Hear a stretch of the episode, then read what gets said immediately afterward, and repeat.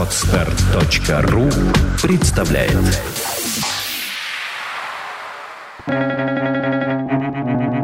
Свободное радио Компьюлента Ни один собеседник не стал бы вас слушать, если бы не знал, что потом наступит его очередь говорить. Эдгар Отсон Хоу.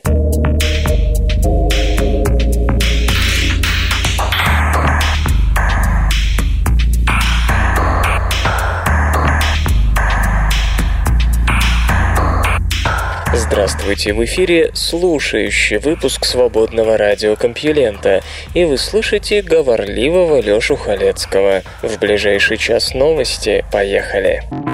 Наука и техника. Дюны Титана разнообразны, но закономерны. Новый анализ данных американского космического аппарата Кассини выявил региональные различия среди дюн на спутнике Сатурна Титане. Получены дальнейшие намеки на климатическую и геологическую историю этой Луны. Поля дюн – это второй по площади вид рельефа на Титане после совершенно плоских, по-видимому, равнин. Они занимают около 13% поверхности, то есть 10 миллионов квадратных километров. Формой они напоминают земные дюны Намибии и Аравии, но по сравнению с нашими огромные, от 1 до 2 километра шириной, сотни километров длиной и около 100 метров высотой. Размеры их варьируются, что позволяет понять, как они образовались и изменялись. Алиса Легаль из французской исследовательской лаборатории Латмос и ее коллеги обнаружили, что размер дюн Титана определяется по крайней мере двумя факторами – высотой и широтой. Чем выше выше дюны, тем они, как правило, тоньше и дальше отстоят друг от друга. Песка между ними меньше. Это говорит о том, что песок, из которого строятся дюны, встречается в основном в низинах Титана. Ученые считают, что тамошний песок состоит не из силикатов, как на Земле, а из твердых углеводородов, осажденных из атмосферы. Они, скорее всего, объединяются в гранулы около миллиметра в диаметре, хотя процесс такого слипания пока остается неясным. Что касается широты, то дюны Титана чаще встречаются в экваториальной области, в полосе между 30 градусами южной широты и 30 градусами северной широты. В то же время, чем дальше на север, тем менее объемными они становятся. Эксперты считают, что это может быть связано с эллиптической орбитой Сатурна. Времена года на Титане зависят от Сатурна с его 30-летним годом. Каждый сезон длится около 7 лет. Слегка эллиптический характер орбиты Сатурна приводит к тому, что в южном полушарии Титана лето более короткое, но интенсивное. Южные регионы, следовательно, суши северных, а чем суше песок, тем легче он переносится ветром и собирается в дюны. Гипотезу поддерживает тот факт, что этановые и метановые озера и моря Титана не распределены симметрично. В северном полушарии их больше. Зарегистрирована самая сильная солнечная вспышка за 7 лет. 23 января в 3 часа 59 минут по Гринвичу 7.59 по Москве, космический аппарат НАСА Solar Dynamics Observatory зарегистрировал мощнейшую ультрафиолетовую вспышку на Солнце. Извержение произошло в солнечном пятне 1402, которое в последнее время становилось все более активным. Наблюдение за бурей вели несколько спутников НАСА, в том числе Solar Heliospheric Observatory и Stereo. Град заряженных частиц достигает Земли сегодня, примерно в 18.00 по московскому времени. Такое предсказание делают эксперты Центра прогнозов космической погоды Национального управления океанических и атмосферных исследований. По их данным, это самая сильная солнечная буря, наблюдавшаяся с мая 2005 года. За подобными всплесками, называемыми корональными выбросами массы, внимательно следят, поскольку они могут привести к потенциально вредным геомагнитным бурям, когда заряженные частицы обрушатся на на силовые линии магнитного поля Земли.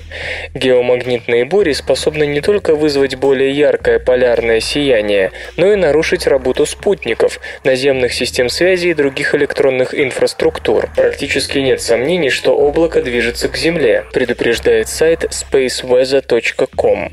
Предварительный анализ изображений, полученных SOHO и стерео, позволяет предположить, что сильный скользящий удар по магнитному полю Земли придется на 24-25 января, в основном в северной части планеты. Солнечная вспышка определена как извержение класса М9, выше класс 10, то есть самый мощный тип солнечной бури. Несмотря на это, представители НАСА Келли Хамфрис заверила общественность, что шести космонавтам, работающим сейчас на орбите, ничто не угрожает. Никаких действий для их защиты не требуется. На прошлой неделе было зарегистрировано сразу несколько вспышек М-класса. В этом нет ничего экстраординарного, ибо Солнце приближается к пику активности в рамках своего 11-летнего цикла. Максимум придется на 2013 год. На орбите оранжевого карлика, возможно, обнаружена разрушающаяся экзопланета. Астрономы из США и Канады собрали свидетельство того, что на орбите звезды KIC 12557548 находится небольшая разрушающаяся экзопланета. Наблюдение этой звезды проводит космический телескоп Кеплер, ориентированный на поиск экзопланет транзитным методом. В феврале прошлого года список кандидатов в планеты, найденных Кеплером, содержал приблизительно 1250 наименований, причем у большей их части части орбитальный период находился в диапазоне от 30 до 3 дней. Считается, что значительное число объектов с периодом, уступающим одному дню, попало в этот список по ошибке. Наименьший подтвержденный орбитальный период имеют экзопланеты 55 Рака Е, совершающие один оборот за 17,8 часа, и Кои 961.02, которая облетает вокруг своей звезды за 10,9 часа. Яркость оранжевого карлика KIC 12557548, удаленного примерно на 470 парсек от нас, снижается каждые 15 и 685 тысячных часа, и проходящая по его диску планета, вызывающая такие регулярные потемнения, могла бы разместиться между 55 рака Е и КОИ 961.02.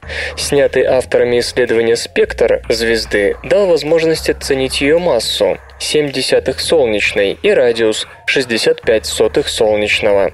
Если эти характеристики рассмотреть совместно с фотометрическими данными, получим, что масса расположенного рядом с ней объекта, большая полуось орбиты которого составляет всего 13 тысячных астрономической единицы, не должна превышать трех юпитерианских. Маловероятно, что вокруг KIC 12557548 на совсем небольшом расстоянии от нее будет обращаться другое светило или коричневый карлик. Следовательно, ее компаньоном должен быть объект, имеющий планетарную природу. Потемнения звезды наступают со строгой периодичностью, но амплитуда уменьшения яркости при этом заметно меняется. Такое сочетание свойств, по утверждению американо-канадской группы, проще всего моделируется в предположении о том, что на орбите звезды находится небольшая планета, нагреваемая до очень высоких температур. Сильный нагрев постепенно разрушает ее и приводит к образованию огромного облака из газа и пыли, затмевающего излучение светила. Чисто газовый хвост, напоминающий тот, что астрономы обнаружили у горячего Юпитера HD 209458b, не смог бы существенно варьировать яркость звезды при транзите. Отсюда следует, что планета должна быть каменистой, а в окружающем ее облаке должны содержаться твердые полевые частицы, скажем, микрометровые пироксеновые зерна. Максимальную скорость потери вещества каменистым спутникам ученые оценили в одну земную массу за 1 миллиард лет. Масса самой модельной экзопланеты при этом составляет одну десятую земной, а радиус – половину от земного. В Арктике найдено огромное пресное водохранилище. Спутники Европейского космического агентства показали, что за последние 15 лет в Северном Ледовитом океане возник большой резервуар пресной воды. Изменение направления ветра может привести к тому, что он выльется в Северную Атлантику и охладит Европу. Данные поражают. С 2002 года поверхность моря в исследуемом районе выросла примерно на 15 сантиметров, а объем пресной воды увеличился где-то на 8 тысяч кубических километров. То есть на этот купол приходится около 10% всей пресной воды Северного Ледовитого океана. Исследователи из Центра полярных наблюдений и моделирования Университетского колледжа Лондона и Национального океанографического центра, оба Великобритания, пришли к своим выводам на основе данных спутников ERS-2 и ENVISAT о западной части Арктики, переданных с 1995 по 2010 годы. Ученые заключили, что купол мог появиться в результате усиления арктических ветров, приведшего к ускорению большой океанической циркуляции, известной как круговорот Бафорта, из-за чего на поверхности моря и появилась выпуклость. Если роза ветров изменится, пресная вода разольется по всему Ледовитому океану и даже достигнет Северной Атлантики. Это может замедлить течение, ответвляющееся от Гольфстрима, и принести прохладу Европе. Напомню, именно благодаря Гольфстриму старушка наслаждается более умеренным климатом по сравнению с другими регионами, расположенными на той же широте. Анализируя данные, мы заметили, что изменение высоты поверхности моря не всегда следует за ветром, отмечает ведущий автор исследования Кэтрин Джайлз. Поиск причины привел нас к тому, что морской лед формирует нечто вроде барьера между атмосферой и океаном. Поскольку морской ледяной покров претерпевает изменения, меняется и воздействие ветра на океан. Наш следующий шаг состоит в более детальном изучении того, как изменения морского ледяного покрова могут повлиять на связь между атмосферой и океаном. Envisat – самый большой спутник для наблюдения Земли в истории космонавтики. В марте он отметит 10 лет пребывания на орбите. ERS-2 был отправлен в отставку в июле 2011 года, но данные, собранные им и его предшественником ERS-1 за 20 лет, будут еще долго использоваться учеными. Эти забавные ученые. Чарльз Бэббидж, отец и изобретатель первых вычислительных машин, однажды прочел в журнале стихотворение, в котором говорилось «Каждое мгновение умирает человек, каждое мгновение рождается новый». Бэббидж, любивший точность во всем, направил автору стихотворения письмо – «Считаю необходимым указать, – писал ученый, – что на самом деле число рождений превышает число смертей. Предлагаю свою редакцию этих строк. Каждое мгновение умирает человек, но каждое мгновение рождается 17 шестнадцатых человека». Наука и техника. Обнаружено древнейшее гнездовье динозавров. На раскопках в Южной Африке обнаружено гнездовье прозавропода массаспандила, возраст которого оценивается в 190 миллионов лет. Находка позволяет получить новые сведения об эволюции сложного репродуктивного поведения ранних динозавров. Она на 100 миллионов лет старше других гнездовий, известных науке. Роберт Рейс из Университета Торонто в Миссисауге, Дэвид Эванс из Королевского музея Онтарио, оба Канада, года, и их коллеги описывают несколько кладок яиц, многие с останками эмбрионов, а также крошечные следы маленького динозавра. Древнейшее доказательство того, что птенцы оставались на месте гнездования достаточно долго, успевая вырасти по крайней мере вдвое. На разных уровнях обнаружено в общей сложности не менее 10 гнезд, в каждом до 34 круглых яиц, плотно прижатых друг к другу. Распределение гнезд в отложениях свидетельствует о том, что что эти ранние динозавры неоднократно возвращались на одно и то же место и, вероятно, неслись не поодиночке, а группами из нескольких особей. Старейший пример подобного поведения в летописи окаменелостей. Самки были очень большими, 6 метров в длину, а яйца у них, напротив, были очень маленькими, 6-7 сантиметров в диаметре. Судя по всему, матери чрезвычайно тщательно ухаживали за кладкой. Яйца, эмбрионы и гнезда расположены на почти вертикальном вертикальном участке длиной всего 25 метров, отмечает господин Рейс. Несмотря на это, мы нашли 10 гнезд, а это значит, что в скале под тоннами породы есть другие кладки. Со временем их обнажит естественный процесс выветривания. Окаменелости обнаружены в осадочных породах раннего юрского периода национального парка Golden Gate Highlands в ЮАР. Ранее там же был добыт самый древний эмбрион массоспондила, родственника длинношеих зауроподов юрского и мелового периодов. Древние египтяне снабжали мертвых ибисов провизией. Древние египтяне, как известно, уделяли особое внимание внутренним органам покойников, тщательно бальзамировали их с тем, чтобы тело продолжало полноценно функционировать и в загробной жизни. Как только что выяснилось, то же самое они проделывали с ибисами, принесенными в жертву. Желудки мертвых птиц даже набивали пищей, дабы те не голодали в долгом пути на запад. Находки мумий ибисов при раскопках древнеегипетских храмов неисчислимы. Их приносили приносили в жертву Тоту, богу письменности и мудрости. Эндрю Уэйд из Университета Западного Онтарио, Канада, и его коллеги заглянули внутрь двух взрослых особей и одного детеныша с помощью компьютерного томографа. Выяснилось, что бальзамировщики удалили их внутренние органы.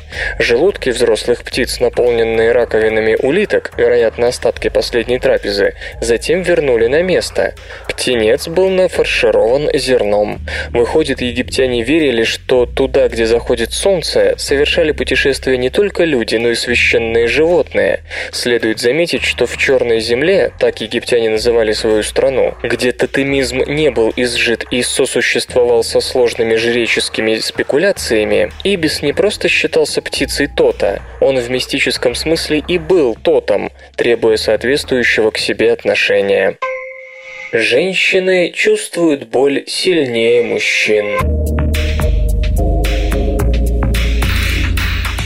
Статистические исследования показали, что женщины вполне обоснованно могут требовать к себе более бережного отношения. Полевые ощущения они чувствуют острее мужчин. Нельзя сказать, чтобы о вынесенном в заголовок заявлении, с которым выступили ученые из Стэнфордского университета, мы не догадывались. Несмотря на известные истории о женской стойкости и твердости, штамп «слабый пол» дамам до сих пор перебить не удалось.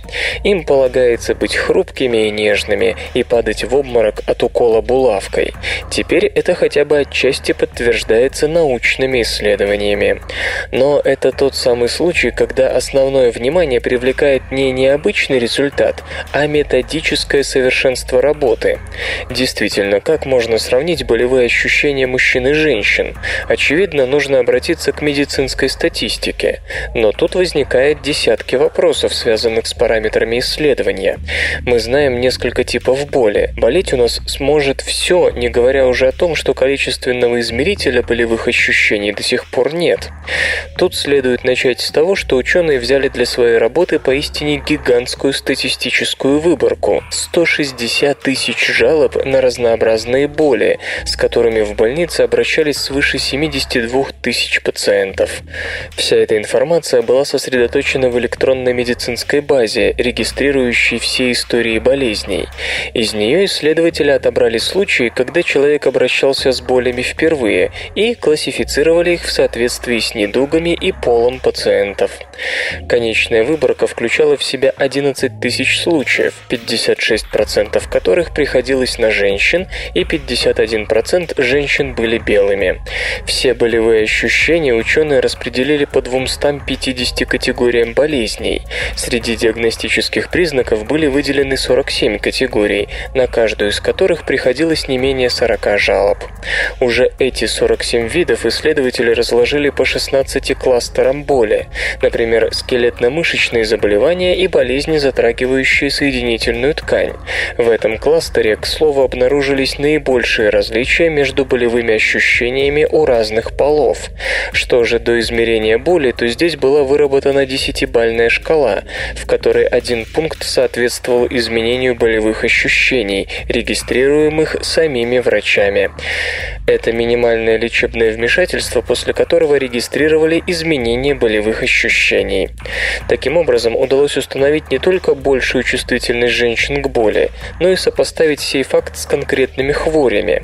Если о фибромиалгии и мигрени врачи давно знали, что у женщин эти болезни проявляются резче, серьезнее, то в других случаях, к примеру, при синусите или болезнях шейных позвонков, различия в болевых ощущениях были описаны впервые. В статье авторы подчеркивают, что им удалось показать не большую предрасположенность женщин к боли, не то, что они жалуются на боль чаще мужчин, а именно большую интенсивность болевых ощущений у слабого пола. Против полученных результатов можно выдвинуть несколько возражений. Например, предполагалось, что человек из той самой 11-тысячной выборки обратился за помощью впервые. Но где гарантия, что он до этого не занимался самолечением? Тогда он будет явно в неравных условиях по сравнению с теми, кто сразу прибежал в больницу. Или вот подросток старается выглядеть мужественным, а потому привирает, говоря, что чувствует лишь слабую боль. Однако, по утверждению авторов, подобные сомнения нивелируются мощным статистическим материалом. В то же время исследователи не дают ответа на вопрос, почему женщины столь чувствительны к боли. Возможно, это связано с частотным распределением некоторых болезней в зависимости от пола. Подобных объяснений можно придумать множество. Суть, однако, заключается в том, что медикам, даже если они придерживаются феминистских взглядов, при постановке диагноза следует делать поправку на то, кто им рассказывал о своих симптомах – мужчина или женщина. Зрачки сужаются при одной мысли о яркости. Вспышка фотокамеры, солнечная улица после киносеанса – все это заставляет зрачки уменьшаться. Произойдет ли то же самое, если человек посмотрит на нарисованный объект, способный показаться ярким по сравнению с другими? Бруно Лэнг из Университета Осло и его коллеги ответили на этот вопрос утвердительно. Исследователи предложили добровольцам ряд зрительных иллюзий. К примеру, на левом изображении каплевидные фигуры расположены так, чтобы центр казался ярче периферии, а правая – измененная картинка для контроля. Одновременно измерялись зрачки. Выяснилось следующее. Чем более ярким казался объект, тем сильнее сужались зрачки. Правда, происходило это на короткое время, после чего они постепенно расширялись, дабы соответствовать количеству реального света, достигающего глаз. Это любопытное подтверждение результатов предыдущих исследований, которые показали, что наши зрачки расширяются, когда мы смотрим на то, что завораживает и интригует нас, а также когда мы принимаем важное решение. Следовательно, так называемый зрачковый световой рефлекс представляет собой не только автоматический ответ на раздражитель, подобно непроизвольному движению руки, которые коснулись что-то горячее. Нет, это проявление высшей деятельности мозга, направленной на интерпретацию того, что мы видим. Железо и, и, и, и, и, и гаджеты. Cloud FTP превратит USB-накопитель в беспроводное хранилище данных. Веб-магазины начали продажи компактного устройства под названием Cloud FTP, с помощью которого любой внешний накопитель с USB-интерфейсом можно наделить Wi-Fi связью. Cloud FTP снабжен интегрированным контроллером Wi-Fi, портом USB и аккумуляторной батареей, заряда которой, как утверждается, хватит на 5 часов. Подключив флеш-брелок, портативный жесткий диск или SSD-накопитель к USB-порту, можно организовать беспроводной обмен обмен данными с находящимися неподалеку смартфоном, планшетом, ноутбуком и тому подобным. Cloud FTP поддерживает одновременное соединение с тремя устройствами.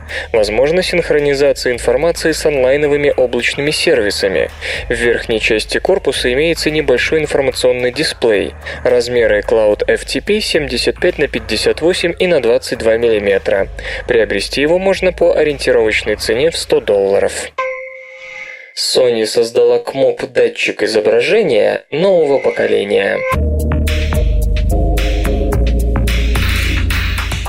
Корпорация Sony объявила о разработке нового КМОП-датчика изображения с обратной засветкой для фотокамер следующего поколения.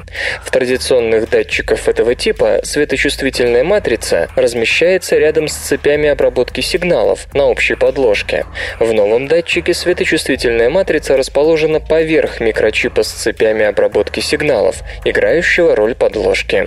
Таким образом, отмечает Sony, теперь можно уменьшить габариты конечных изделий за счет оптимизированной структуры. Кроме того, в датчиках нового типа могут применяться более сложные электронные цепи, что позволит повысить качество изображений. Поскольку секция с цепями обработки сигналов может изготавливаться независимо от светочувствительной матрицы, производителям будут доступны наиболее эффективные технологические процессы для обоих компонентов. Это обеспечит снижение энергопотребления и повышение быстродействия. Опытные образцы КМОП датчиков нового типа Sony начнет поставлять в марте. Музычный перапынок.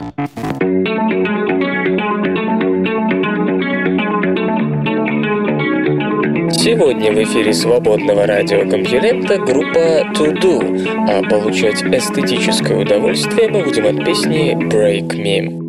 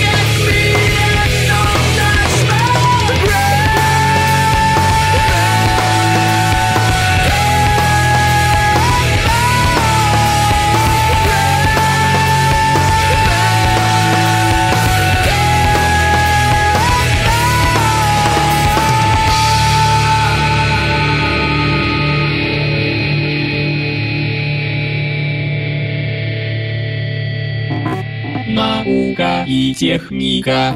Полумахолет на несколько секунд оторвался от земли. Голландский инженер-механик работает над реализацией мечты Леонардо да Винчи о летающей машине на человеческой тяге, правда, с помощью современных гаджетов. Ярнос Смец, главная движущая сила проекта Human Birdwings, говорит, что первый испытательный полет уже состоялся, хотя оторваться от Земли удалось совсем чуть-чуть. Это вам не монокрыло Ива Росси. Вместо ракетного ранца за спиной господина Сметца или любого другого храброго безумца набор крыльев, которые приводит в движение пара бесщеточных электромоторов с внешним ротором. Пилот просовывает руки в специально разработанные рукава, которые связаны с крыльями гибким соединением и несут по гуглофону HTC Wildfire S. Когда человек машет руками, как птица, через Bluetooth смартфоны передают информацию о скорости его движений со своих внутренних акселерометров на микроконтроллерную плату Сидуино, а уж она заставляет моторизированные крылья хлопать в соответствии со взмахами пилота. В конечном счете, с помощью планетарной коробки передач эти движения начинают имитировать птичьи крылья. Короче говоря, неуклюжие махи человеческих рук превращаются в более элегантные движения крыльев, что в результате и позволяет двуногому слегка оторваться от земли. Но это еще не все. Господин Смец установил на ранец контроллер Wii Remote, дабы гуглофоны владели информацией о том, как двигаются крылья. Крылья изготовлены из ткани, обычно идущей на воздушные змеи. С нижней стороны они укреплены специальными аэродинамическими вертикальными ребрами для стабилизации. Имеется также небольшой хвост-крыло, прикрывающий механические части аппарата, перпендикулярные основным крыльям. Разрабатывается самовосстанавливающийся бетон. Американские материаловеды пытаются создать самовосстанавливающийся бетон с помощью биоминерализации. Споры бактерий, естественным образом вырабатывающих карбонат кальция, будут помещаться в бетонную смесь и активироваться при образовании трещин. Бетон в основном обладает малым сопротивлением растяжению и сильным сжатию, поясняет автор исследования Парамита Мандал из Иллинойского университета в Урбане и Шампейне. Люди пытались справиться с этой проблемой на протяжении многих лет разными способами. Самым распространенным решением стало укрепление бетона стальной арматурой, но трещины все равно появляются. В природе бактерии, вырабатывающие карбонат кальция, играют важную роль в формировании карбонатных пород и отложений, например, известняка.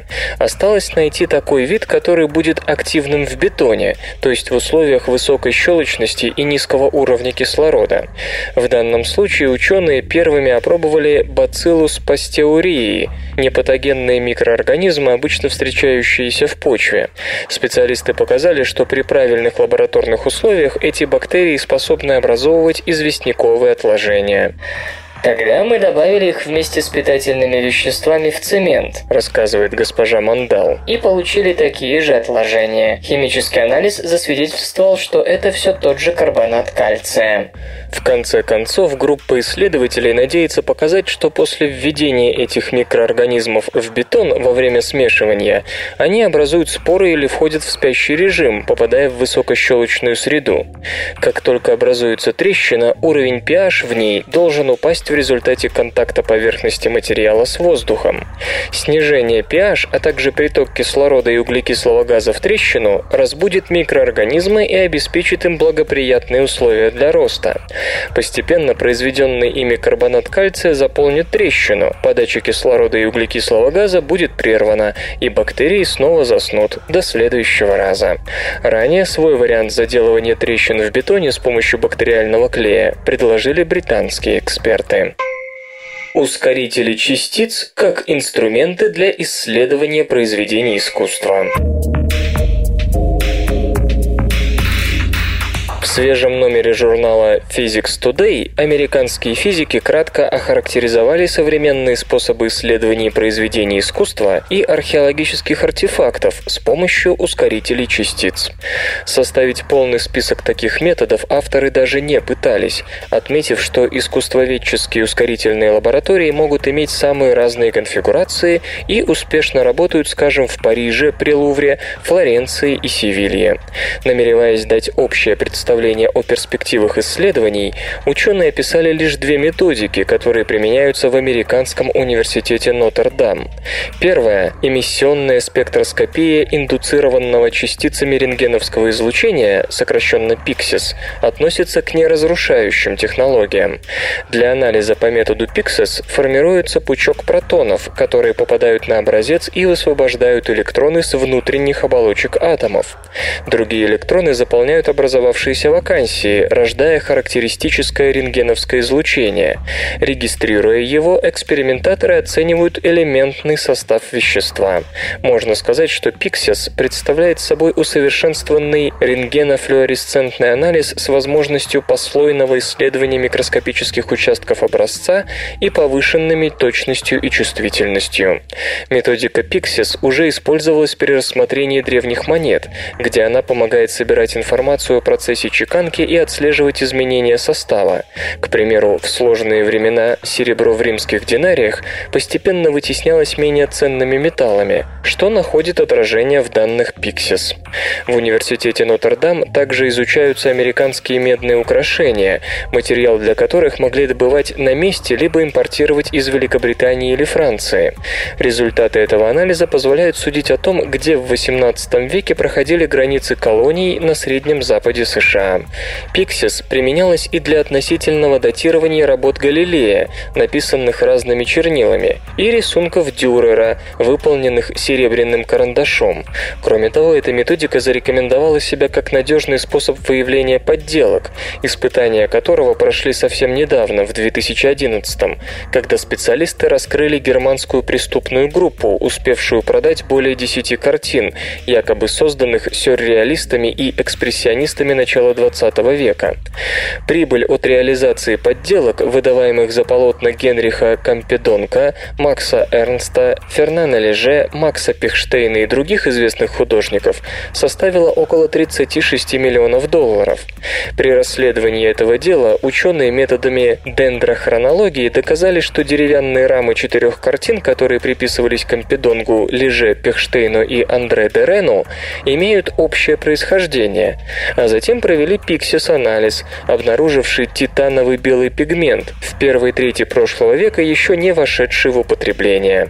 Вторая рассмотренная методика – масс-спектрометрия с ускорителем, родственна обычной масс-спектрометрии, которая уже давно используется для проверки провинанса тех или иных предметов. Перед исследованием ионы в масс-спектрометрии с ускорителем разгоняются до очень высоких кинетических энергий, что позволяет обнаруживать редкие радионуклиды и отделять друг от друга изотопы разных элементов с одинаковыми массовыми числами, например, азот-14 от углерода-14. Поскольку анализ масс спектрометрии с ускорителем не требует объемных образцов вещества и обходится несколькими десятками миллиграммов, этот метод хорошо приспособлен для определения возраста археологических и палеонтологических находок. Такое датирование дало прекрасные результаты при обследовании Туринской плащаницы и мумии Эци. Доказана безопасность лечения стволовыми клетками. Эмбриональные стволовые клетки, пересаженные больным с заболеваниями сетчатки, проявили себя с наилучшей стороны. Они не превратились в опухолевые клетки и не вызвали иммунного отторжения, и даже слегка улучшили зрение пациентов. Вот уже 10 с лишним лет вокруг эмбриональных стволовых клеток человека не утихают споры. С одной стороны, из них можно вырастить любую ткань, а потому медицинские перспективы их применения кажутся воистине безграничными.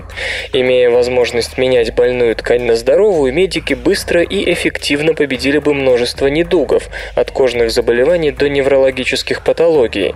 Но существует ряд серьезных аргументов против использования эмбриональных стволовых клеток человека. С одной стороны, это этические проблемы, связанные с получением клеток от человеческого эмбриона. С другой, до сих пор не ясно, насколько хорошо они ведут себя в организме, примет ли их иммунная система, не не создадут ли они чего доброго злокачественную опухоль. Время шло, аргументов в пользу эмбриональных стволовых клеток человека не появлялось, и постепенно финансирование соответствующих работ начало сворачиваться.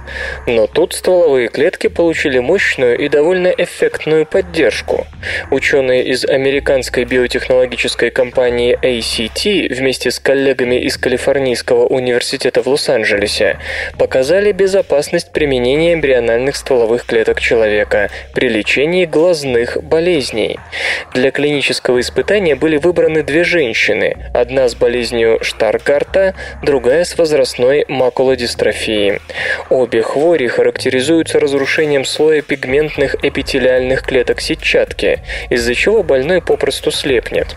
Поскольку исследователи не знали, как иммунитет отреагирует на новые клетки, были выбраны именно глазные болезни, поскольку в глазу иммунная система отличается наименьшей активностью. Эмбриональные стволовые клетки человека программировали на превращение в клетки сетчатки и вводили обеим пациенткам в сетчатку одного глаза. Каждая получила по 50 тысяч клеток. Спустя 4 месяца, как сообщают ученые, у больных не появилось никаких опухолей и вообще каких-либо признаков ненормального клеточного роста. Иммунитет тоже вел себя хорошо, хотя обе женщины получали иммуносупрессоры, чтобы предотвратить возможное воспаление. При этом у больных улучшилось зрение. 50-летняя пациентка с болезнью Штаргарта, которая до сих пор могла различать только движение на расстоянии вытянутой руки, смогла прочесть несколько букв на таблице для проверки зрения. Стала лучше различать оттенки цветов и даже успела поработать за компьютером. У пожилой больной с возрастной макулодистрофией зрение тоже стало чуть лучше. Она прочла 28 букв из таблицы вместо обычных 21. Авторы подчеркивают, что пока не стоит слишком торжествовать по поводу улучшения зрения. Это могло произойти, к примеру, благодаря иммуносупрессорам, а может это и вовсе эффект плацебо. Главной целью работы было проверить безопасность эмбриональных стволовых клеток человека при пересадке в человеческий организм. И эмбриональные стволовые клетки показали себя с наилучшей стороны. Подобные эксперименты уже проводились на животных, но так или иначе все должны были решить результаты клинических испытаний. В ближайшем будущем планируется продолжить опыты, но с большим числом участников. Квартальные поставки жестких дисков Western Digital рухнули вдвое. Компания Western Digital подвела итоги работы во второй четверти текущего финансового года, завершившейся 30 декабря.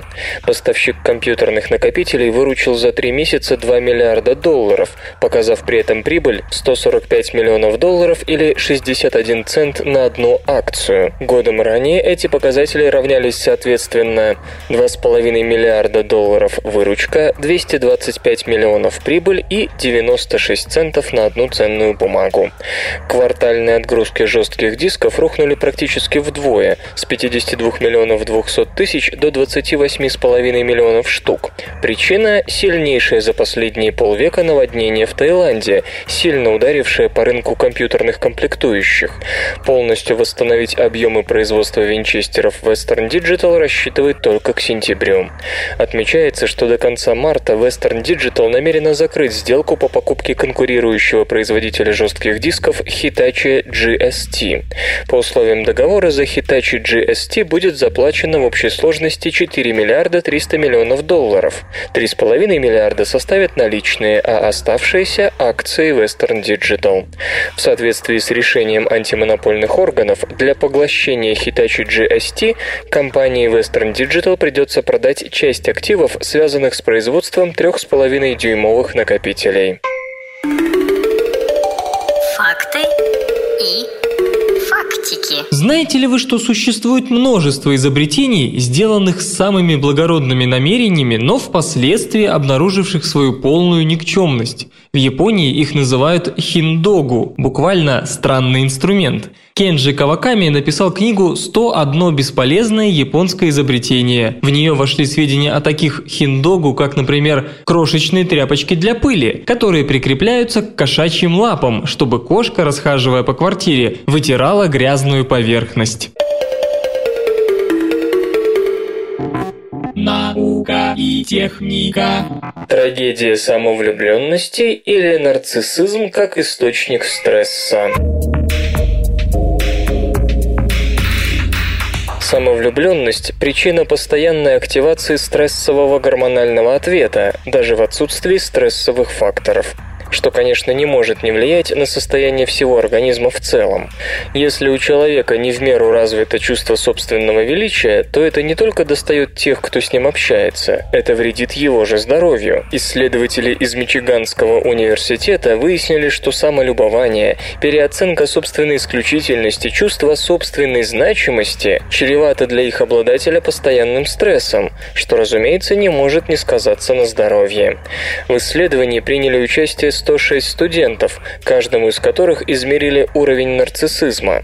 Основываясь на психологических тестах, ученые смогли оценить такие черты характера, как чувство превосходства и высокомерия, склонность к лидерству и авторитарность характера, поглощенность собственной персоной или даже восхищение самим собой. Одновременно проводились измерения уровня гормона кортизола в слюне опрашиваемых. Кортизол относится к стрессовым гормонам. Его повышенный уровень указывает на излишнюю активность гипоталамо-гипофизарно-надпочечной оси, системы внутренних желез, отвечающих за стрессовый ответ. Если эта система работает, а никакого стрессового фактора вокруг нет, стоит ждать неприятных последствий. Постоянно тлеющая гормональная реакция на стресс которого нет, истощает ресурсы организма и может привести к патологии. Ученые обнаружили, что чем сильнее выражен нарциссизм, чем активнее чувство превосходства перерастает в тяжелую форму высокомерия, тем выше уровень кортизола. При этом, как пишут авторы, у самовлюбленных мужчин уровень кортизола оказывается намного выше, чем у таких же нарциссов женщин, а отсюда и больший вред для здоровья. Как полагают исследователи, дело тут в том, что повышенная самооценка у нарциссов довольно хрупка и неустойчива, и малейшие посягательства на нее вызывают агрессивную защитную реакцию. С другой стороны, чем выше эта самая самооценка, тем легче другому ее задеть. Регулярная и частая активация стрессовой гормональной системы ведет к тому, что ей уже перестает требоваться конкретный раздражитель. Она и так не засыпает ни на минуту. Поэтому и получается, что нарцисс живет в состоянии постоянного стресса с повышенным кровяным давлением и перспективой сердечно-сосудистых заболеваний в ближайшем будущем. А еще в дело нередко вступают гендерные стереотипы, по которым мужчина должен быть лидером, вожаком, альфа-самцом. Поэтому у сильного пола стресс от нарциссизма нередко подкрепляется стрессом от постоянного самоутверждения в стае, то бишь в коллективе. В дальнейшем ученые хотят более подробно выяснить, как самовлюбленность портит здоровье, то есть какие именно расстройства и патологии можно назвать профессиональным заболеванием нарциссов. Постоянный стресс ведет к постоянному воспалению. Повседневные мелкие стрессовые ситуации, которые и стрессом-то трудно назвать, запускают воспалительный ответ, который может тлеть в организме дни напролет. Мы привыкли говорить, что все болезни от нервов, и действительно, во вредности стресса никто не сомневается. Но вопрос, как именно стресс влияет на наше здоровье, до сих пор изучен слабо. В конце концов, есть великое множество разновидностей стресса, от ежедневных супружеских перебранок до суматохи перед отчетом в конце года. Исследователей из Калифорнийского университета в Лос-Анджелесе заинтересовало как раз влияние на здоровье ежедневного стресса, такого, который и стрессом-то не всякий посчитает. Они попросили 122 молодых здоровых людей вести в течение 8 дней дневник, фиксируя все случаи позитивного и негативного общения с окружающими. Исследователи подчеркивают, что никто из участников не страдал ни от депрессии, ни от хронических воспалений, ни от сердечных болезней. Ученых интересовало влияние стресса на популяцию абсолютно здоровых людей. Периодически исследователи исследователи брали на анализ пробы со внутренней стороны щеки каждого из испытуемых. Оказалось, что у тех, кто больше подвергался стрессовым условиям, повышалось содержание двух белков – TNF-рецептора 2 и интерлейкина-6. Оба белка участвуют в воспалительном ответе, то есть у людей с более напряженной социальной жизнью внутри постоянно тлел очаг воспаления. При этом речь вовсе не идет о ежедневных масштабных скандалах, стычках с начальством и тому подобном.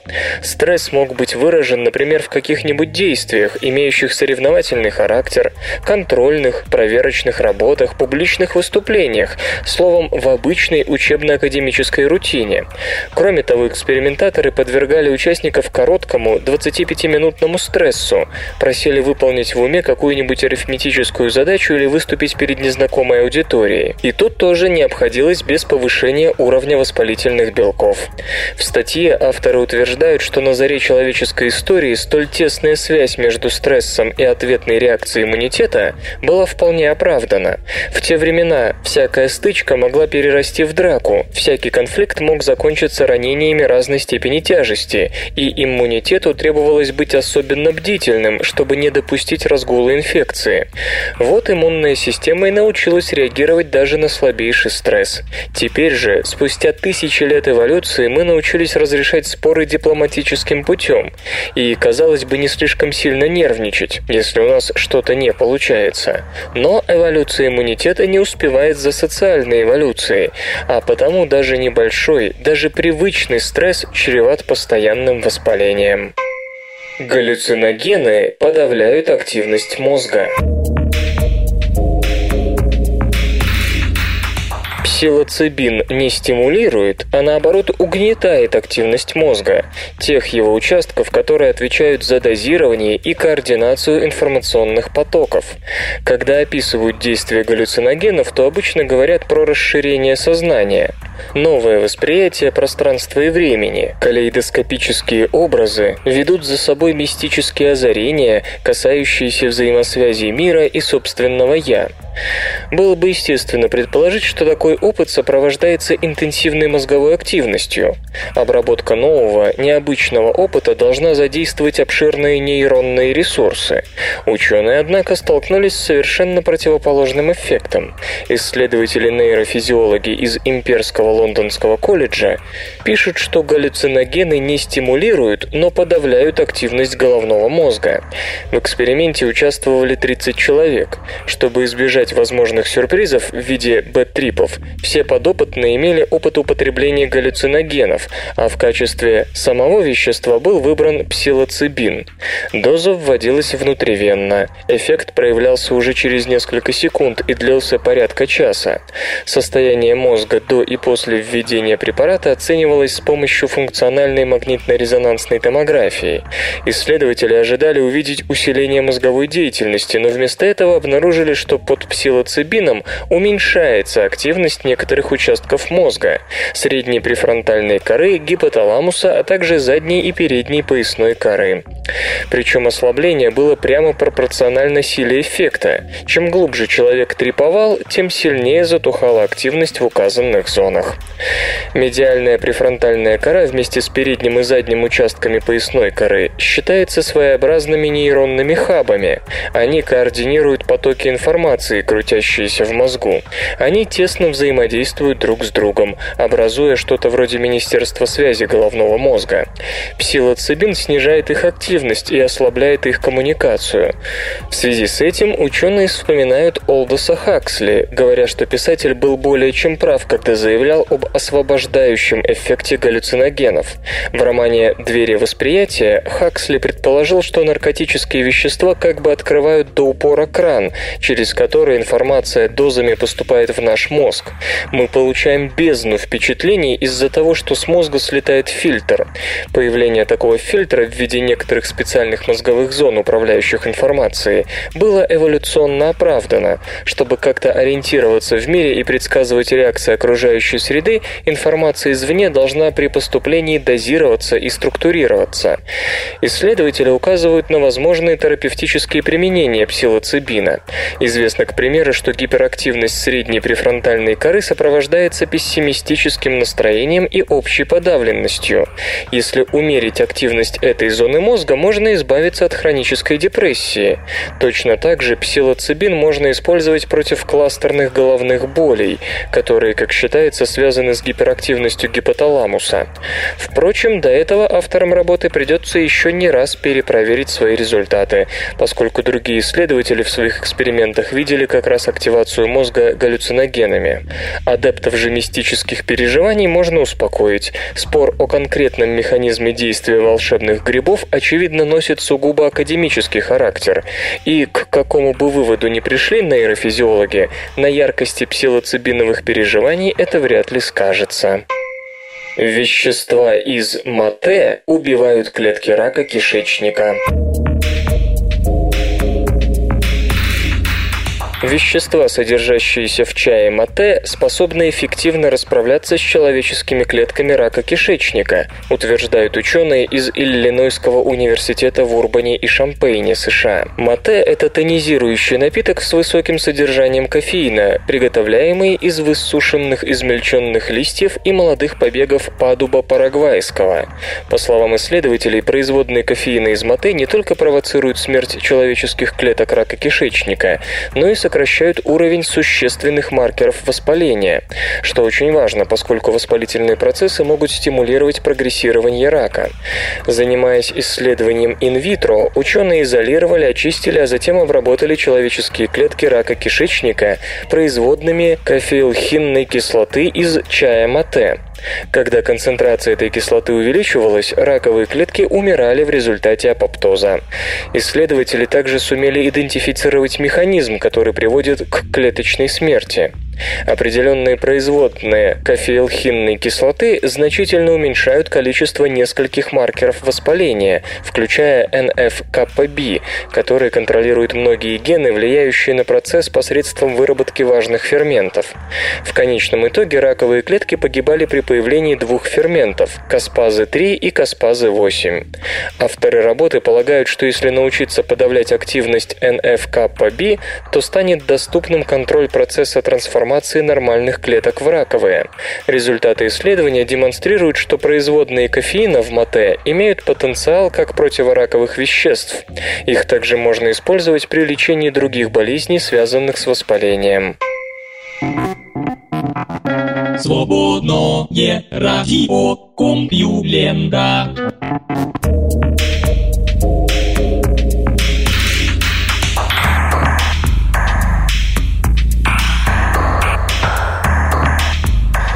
Слушающий выпуск СРК подошел к концу. Загляните на сайт compulenta.ru, там новостей еще больше. Ну а меня, Лешу Халецкого, вы обязательно услышите завтра. Обещаю и держите себя в руках. Свободное радио Компьюлента. Скачать другие выпуски подкаста вы можете на podster.ru